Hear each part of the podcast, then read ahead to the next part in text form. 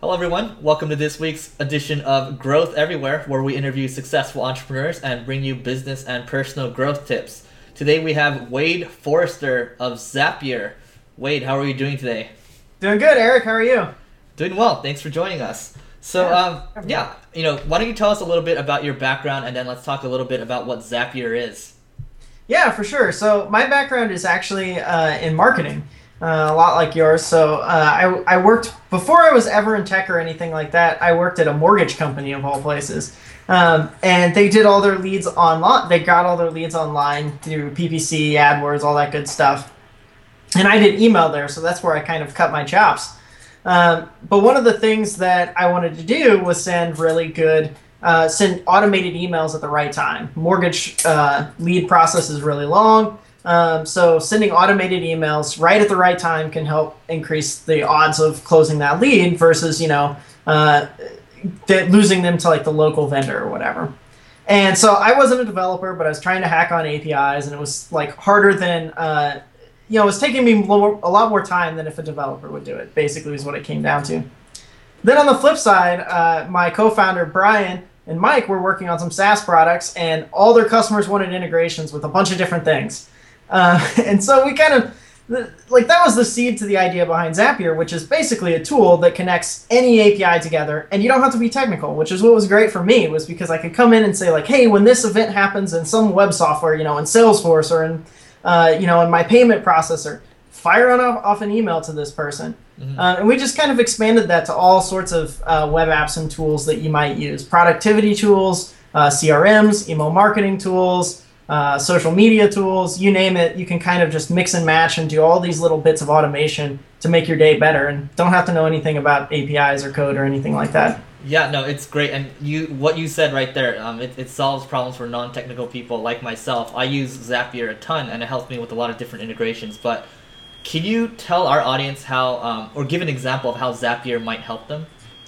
Yeah, for sure. So, like a great uh, example is um, say you want to keep track of like the people who are talking about you on Twitter. Um, I have a Zap set up that says anytime someone mentions Zapier, I just dump that mention into a Google spreadsheet. That way I can go back, review it over the month, see who like might be Zapier fans, mm-hmm. uh, reach out to them and say like, you know, just try and nurture that relationship. And we've gotten people who have huge followings on Twitter to share more of our stuff that way. You know, 50,000 followers, 100,000 followers who just randomly mention us unprompted and it's nice to be able to go back and nurture those relationships. So that's like one little zap that i use that just not super like impressive but it makes one thing that i do way easier. Yeah. And again i mean going back to that point i, I we use so many tools over here. I mean we, we have trello we have Highrise and all this different yep. stuff. You have email google docs. I mean zapier it, it almost makes me feel like a programmer sometimes. So i think you've done a great job with i think you've done a great job with the product. Um, thanks so what I, I guess so Zapier is really similar to um, if this then that. So what are the differences exactly? Well, I mean, for us, the the main thing we focus on is uh, productivity apps, CRM apps, email marketing apps. If you're running a business, uh, you know Zapier is going to have like your entire tool set probably uh, supported. You know, we support 250 plus apps today. Wow. Um, so there's just a lot of different diversity of tool sets that you can use. Um, you can connect multiple accounts to Zapier. So if you've got like you know ten Twitter accounts, I don't know who would have ten Twitter accounts, maybe a social media agency or something. Um, you can connect as many as you want. Uh, if you got to do like granular level of filtering, we have a bit of custom filters that let you like get really really specific about what you want to trigger on. So for instance, say your like uh, brand name is like has like orange in it, right, or apple in it, right. Mm-hmm uh, you wouldn't want to like in that tw- Twitter example, you wouldn't want to trigger on every single mention of orange or Apple, right? Mm-hmm. Especially if Apple, it's going to get cluttered with all sorts of mentions of right. like the big giant company Apple. Yeah. So you can use the filters to say like, well, you know, if it also mentions this word, then trigger it, or if mm-hmm. it doesn't mention this word, then trigger it. So that way, like, you can kind of filter out a lot of the noise and be really, really specific about what the automation should do instead of just like turning on a fire hose and drowning in all the noise. Um, and that's one of our like kind of our core beliefs is that automation should like empower you. It shouldn't like you know make you drown uh, in just more work. Totally agree, and, and that's how exactly marketers think. So, um, perfect mindset. Um, so, you, I mean, Zapier went through Y Combinator, and I, I guess to get into YC, a lot of stories that I've heard, they're always looking for that one, the founder's story. There's always got to be like one story that gets you guys in. So, what is that story? Can you share it? Sure. Uh, so one of the things we actually applied to Y Combinator twice. Um, mm-hmm. The first time we got the standard rejection email, um, and I think a lot of that has to do with we, we had a good idea at the time, but we didn't have much else. Um, we just finished at startup weekend. We had a, like a, a barely functioning prototype. On paper, uh, us as founders aren't that impressive. Um, before Zapier, you know, we are uh, you know college grads from a, a state university in the Midwest. Um, we hadn't worked at big major startups. Um, there was no like name brand recognition. We didn't have users. Um, all we had was like a barely functioning prototype. So it made sense that we got uh, rejected, but at the same time, um, that also made us like more determined. So we're like, well, screw it, we're just gonna do it anyway. so um, over the course of nine months, we bootstrapped the product. You know, we we did a lot of unconventional things. We ran an all play beta. Um, you know, we closed, we kept things like roped off pretty close. Um, we collected uh, tons of email addresses before launching, um, and then eventually, by the time we applied to YC the second time, we'd had like a thousand people pay us some amount of money. Uh, we had a bunch of people who were actually in YC or had been YC companies in the past using us. And so we went to apply. It was just a lot easier. I don't. It wasn't easy by any means, but we kind of had more to show for it. Our resume was a lot better because it's like, hey, look, this thing that we said we were going to do, we've actually done it. Um, and we had people to vouch for us, customers, partners, things like that. Got it. Okay. Yeah. No, that's that's awesome. It's like you've made. I mean, obviously, you've you've created such a great tool, and you've had you've probably had a ton of different startups, you know, that could use a tool like Zapier. So they probably word probably got around and then it probably got to YC, right? And Paul Graham's like, "Oh, I've heard of these guys, right?" and that's how that's how it kind of happened. That's how I'm imagining it. But I like to think that that's how it happened. I'm not sure if that's yeah. what it did, but no, it, it, I can totally see that happening. So that, that's cool. Um, you know, and I want to kind of go into um, you know, looking at you. I mean, we're we're both a little on the. I guess, I guess the question is, how old are you right now? I'm 26. 26. Okay, we're roughly the same age. So mm-hmm. 26 you know you know my parents your parents same things like you, you know you you your parents always want you to get like a stable job right? So you getting into entrepreneurship like why did you get into it? Isn't there like a lot of risk? Like what made you want to take the risk? So i actually growing up um, my, my dad was a small business owner growing up but I, I never was exposed to it honestly that much i grew up in a conservative midwest town everyone worked for the state of missouri um, my mom was a pharmacist so like stable, you know, seventy thousand dollar a year jobs were uh-huh. like that was like, oh man, if I can get that, right? Like yeah. I hit the jackpot. Yeah. Because it doesn't cost any money to live in the Midwest. So, yeah. you know, you don't have to make that money much money and you can have a pretty dang good life. Mm-hmm. Um, but what actually got me into entrepreneurship was in 2008, um, I was, you know, nearing the end of school and I like I'm a pretty good student. You know, I got you know mostly A's, a few B's tossed in there and the, the market tanked. And so I like was going to apply for like the standard good looking jobs and just getting turned down because we're just not hiring. Like that was the thing, right? Mm-hmm. And so I was like, well, dang, like what what am I gonna do, right? Mm-hmm. Um, and so I started like poking around, um, reading a whole bunch of stuff online. I, I came across like Rand Fishkin's blog, and I came across like a lot of these people who were doing like really cool stuff online, and I was like, hey, maybe I can do some like onliney stuff. Um, and I hooked up with a, a, small business in town that was like needing some marketing help, mm-hmm. and they didn't know anything about marketing, which was great because I didn't know anything about marketing either. So I basically convinced them that I did, and mm-hmm. uh, just started testing all sorts of stuff. You know, I tried some PPC and AdWords. I tried doing like some organic stuff, mm-hmm. did did some link building, did some email list stuff. Like just like got my feet wet and mm-hmm. tons of like marketing related things. Um, and that was really my first foray into entrepreneurship. I was working at this company that had eight people, and I was doing marketing for them, and mm-hmm. that was really what convinced me. It's like I I got exposed, like I got enough that I was like I wanted more, and so I started uh, getting involved in the local startup scene. I um, that's how I eventually met my co my co-founders today and uh, just knew that I wanted to run a SaaS company. nice. No, I, I think the key takeaways is, you know, and I, I kind of had like a similar start. I mean, someone needs to take a chance on you, and you need to be willing to test everything. And I mean, from from a really you know small business level all the way up to like a Facebook level, it's the same thing. You're just testing all the time. and that's what you're doing right now with the your, your, with the SaaS business. So I think that's really cool. Um, so let's talk a little bit about managing a remote team. Um, so how do you do it exactly, and what's worked for you guys?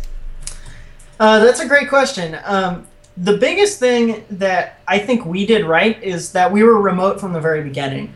Um, I've talked to other of my peers who have tried to like turn into a remote team, but it's just really hard to transition uh, from not being remote to being remote. Um, but from day one, that's what we were. You know, we were working. It was a side project in Columbia, Missouri, and we didn't have like an office space or anything like that. So we would just like hack at our homes, hack at the library, hack at the coffee shop. You check in code on GitHub. You know, we trade you know notes back and forth on email or GitHub and like that's how we were getting work done. Um, in fact, the only time in our entire existence where everyone in our company has been in the same place was those three months during Y Combinator.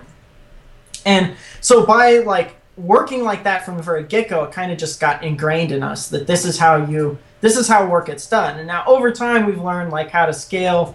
Um, you know a little bit of what we're doing. So we use things like P2, which is like the WordPress um, blog to like document everything. You know, if you have if you do anything interesting mm-hmm. during the day, you'll write a P2 note to the rest of the team. After this call, I'm going to say like, hey, I did a quick interview with Eric Siu um, on you know growth everywhere. It's going to come out sometime soon. I'll let you guys know when it does, so you can share it. Um, mm-hmm. You know, it doesn't have to be lengthy updates. It could be that short, or it could be a lengthier update. You know, I'll have a good big meeting with one of our partners and there will be lots of takeaways, lots of discussion, and that'll end up being like a 500, sometimes 1,000 word post to everyone that's like, hey, here are some key things that you guys need to know about. And everyone does that with whatever they're working on, right? You know, you're working on a new feature, it's like posting screenshots, posting whatever there. So a lot of stuff just, that's like the pulse of our company. Uh, is P2, and then Campfire as well. So Campfire is like our office cooler, like water cooler sort of deal. And then we also use like Trello just as the roadmap, like moving big features down the pipeline um, to get things done. God, we're so and, similar. yeah, it's you know, and Trello is like high level. It's not like super nitty gritty. For the nitty gritty stuff, everyone kind of has their own like little tool sets that they use. Some people still use Trello. I use like Wunderlist just as like a little bit of a Wunderlist Evernote mix is what I've mm-hmm. got going on right now. It'll change next week depending on how I feel.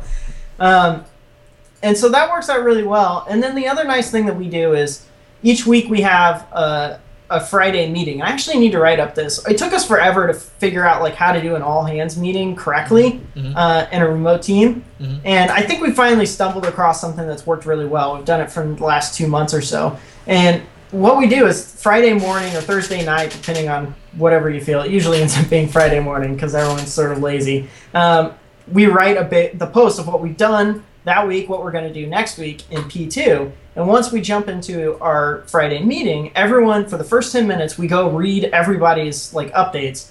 And then we have a session where everyone gets five minutes to drill each other, mm-hmm. ask questions about what the projects they're working on. So that helps fill in the blanks um, about what's going on. Wow, that's really just, interesting.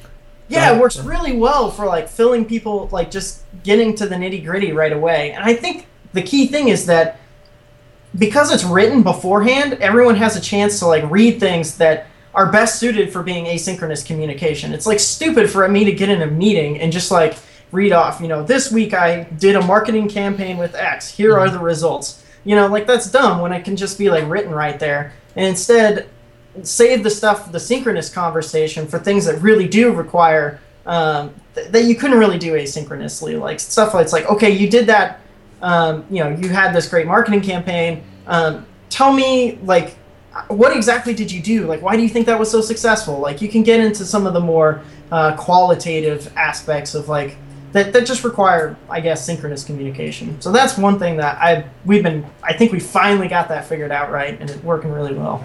Is that kind of like the whole Jeff Bezos meeting style? I mean, where people are just it is, yeah. sit down and read. Yeah, it is a bit modeled off of that. Um, it works really well. I, I mean, yeah. Yeah, no. I don't know if he came up with that originally or where he adopted or if he adopted that from somewhere else, but um, count me a fan. no, I we've we've tried doing it too. I mean, it's it's I it's I'm starting to become a fan of it. So um, P2 by the way, that's is that kind of like a little internal like Reddit type of deal? What is what is that exactly? Somewhat. Um, so it's a it's a WordPress theme. Is essentially what it is. Mhm. Um, but right at the top of the WordPress theme, there is a big like just like a box that's like a status update box. And you can put a title and you can put your posts in it and you can put tags. Like that's the three things that it is. So you go to it and then underneath it is just the stream. It's like a blog. Mhm. And it has like everything you need. Like just it reads like a blog. That's as simple as what it is. And uh, you know, we use it for all sorts of stuff, like quick updates like that, or it could be like a wiki style thing. Um, so it's not really like Reddit and it has like upvotes or anything like that, but it is kind of like a, a stream of information of like things that people are working on. Got it. Cool. And that's free, right? Yeah, I mean it's free, it's open source, and so do it, do what you want with it. Cool. free is good. Free is good. Um, yeah. Question for you on going back to the remote thing. So, um, you know, my team, they people have been, been kind of surfacing this where it's like, okay, they're like, you know, we have remote people, but sometimes we don't know who's who. We don't know who's working on what. So, how do you guys solve that problem?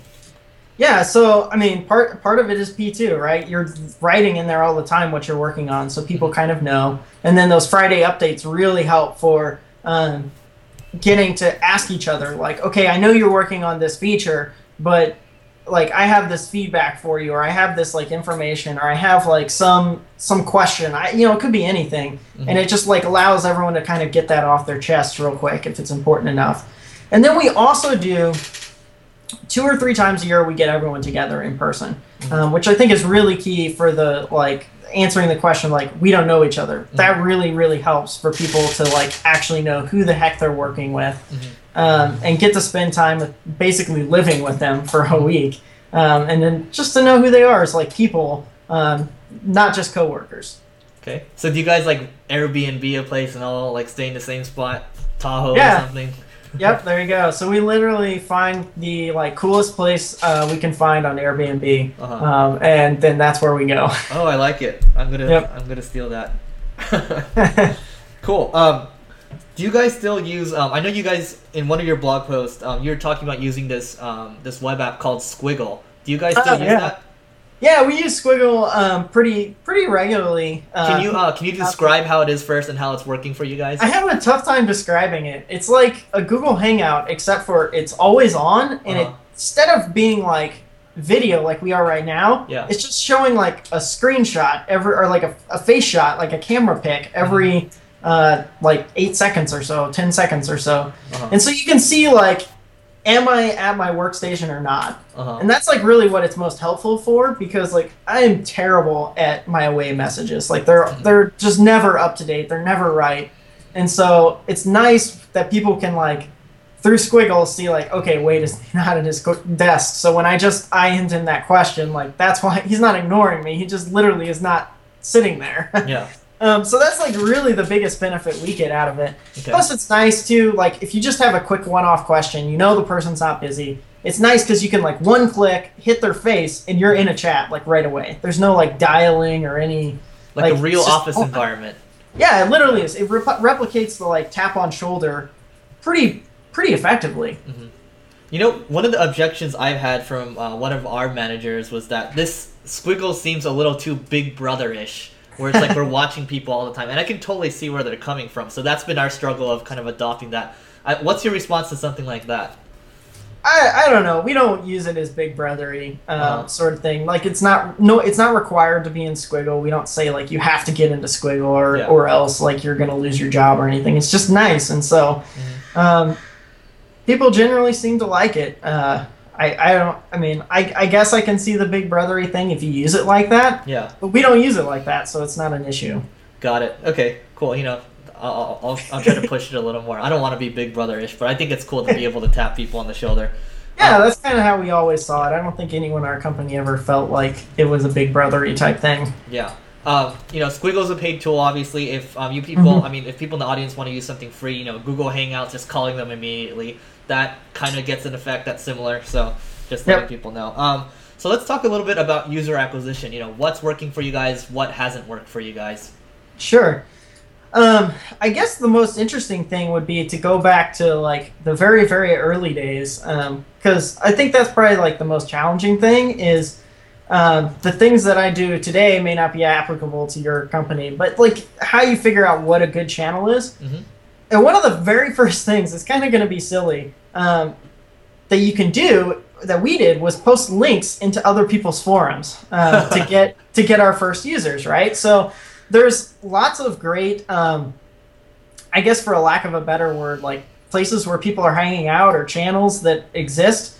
Um, in, in, our case it was like the dropbox forums the evernote forums the salesforce.com forums mm-hmm. where people are like begging for integrations uh, you know, and saying like, "Hey, I'd really like to see this." I remember like there was like a, a on Highrise. I think there was one where people were asking for Google Contacts integration. There was like 400 comments on that thread, uh-huh. and so I just posted a link like saying, "Hey, we're working on this project. Um, it's gonna hook up Highrise to Google Contacts. If you're interested, here's a link to it." And all it was, all it was, was like pointing to a page that said like had a Highrise logo and a Google Contacts logo and like two sentences of copy and like an email thing that was like vote for this. I, I think it said vote or maybe like find out when it's ready. Yeah. Um, I forget the exact thing. The crazy bit about that was, you know, we'd only get like ten or so visitors a day, mm-hmm. but half of them would give us their email address. Whoa. Which was crazy awesome. So you know, I would spend you know when you're trying to build out a product like that was amazing. You know, I would I'd dump like you know five links a day in these different forums, and that would be like fifty like 50 email addresses per day, mm-hmm. um, in addition to the ones that I did yesterday. Um, and people keep going back to these forums, especially for like these big SaaS services. Mm-hmm. Um, and so we started getting just a huge email list. By the time we launched, we had, I think we had like 12,000 people on an email list, and we'd not really done any active promotion mm-hmm. um, other than like those email lists and then our Zapbook, which has ranks really, really well for all sorts of different uh, search terms. Uh, so if you like Google different types of SaaS services, we built that out pretty early as well. How long did uh, it take you to get to that twelve thousand? How many days? Um, I think it probably took like six months or so. Okay. Um, but it was very passive, right? Like we weren't we weren't blogging, we weren't doing AdWords, we weren't doing newsletters, like we weren't doing a lot of this other stuff um, that you see a lot of people telling you have to do to like build an email list. So we were you just, were um uh, sorry to interrupt, but so yeah. you were I mean people were asking for specific help, right? It wasn't just like you were just just there, hey, come check out my shit, come buy it. It was just like you guys were genuinely helping, right? It's it's a different approach than forum spamming. Yeah, uh, we were like we were saying, hey, we're working. These people are like we want a Highrise Google Contacts integration. Highrise forums had been asked for like three for three like for three years, mm-hmm. and so and people from Thirty Seven Signals had said like this is just not something we're working on. It wasn't that they were like they're a great company, but it just was not on their feature list. You know, yeah. they had something else that they had to do. So we just said, hey, we're working on this project. Mm-hmm. Like if you're interested in checking it out, like mm-hmm. check it out. I mean, it, it was a bit self promotional. Mm-hmm. I don't feel like it was spam. I mean, you mm-hmm. you might be able to like argue that nah. that was Spanish or whatever, but I felt like it was genuinely helpful, and yeah. so did other people. Um, and then if they gave us their email link, and once we had it ready, we would let them in and use the product. Now, granted, we would ask for money. We'd ask, I think we asked for like five bucks or whatever, and it yeah. got you into the lifetime of the beta. Mm-hmm. But it did exactly what they thought they, they what they wanted, right? Mm-hmm. That's the thing that they wanted, and so we gave it to them. Mm-hmm. Um, and you know, it's amazing that like you know, marketing is easy when you give people what they want, right? Yeah, um, totally. So that's like all we were doing. Yeah, well, so I mean, you know, key takeaway here. I mean, I've always talked about in some of my other interviews. You talk about doing the stuff that doesn't scale. This was one of those things, right? And it, you got to have a great product, and that's when marketing gets you know easy. You being a marketer yourself, yep. so that's the key thing. You can't just build something crappy, and even if you had the world's best marketers in the you know they're, they're not going to be able to help you because every user they bring in is just going to end up falling out. So yeah, uh, well, I mean, if we would have had a had a bad product, like I totally would have felt terrible about putting links in forums and things like that. Yeah. That would have been awful because, but we didn't. Like we had, I mean, it wasn't great at that time. Like it, but mm-hmm. it did exactly what they wanted it to do. Mm-hmm. Um, it wasn't as smooth as it is today, but it still did what they wanted it to do. Got it. So user acquisition today, um, what are you guys doing now?